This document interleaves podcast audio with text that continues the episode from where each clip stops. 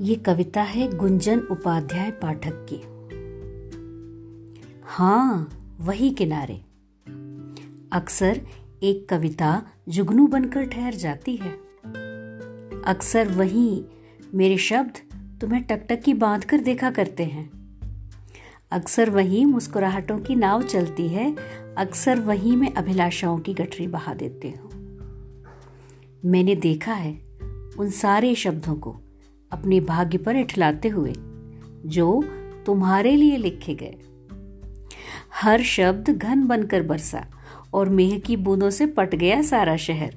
मयूर बनकर नाचा मेरा मन, और पैरों की तरफ़ देखकर सिहर उठा। मैंने भीची मुट्ठियों को खोल दिया, और सब कुछ हवाओं को समर्पित कर दिया।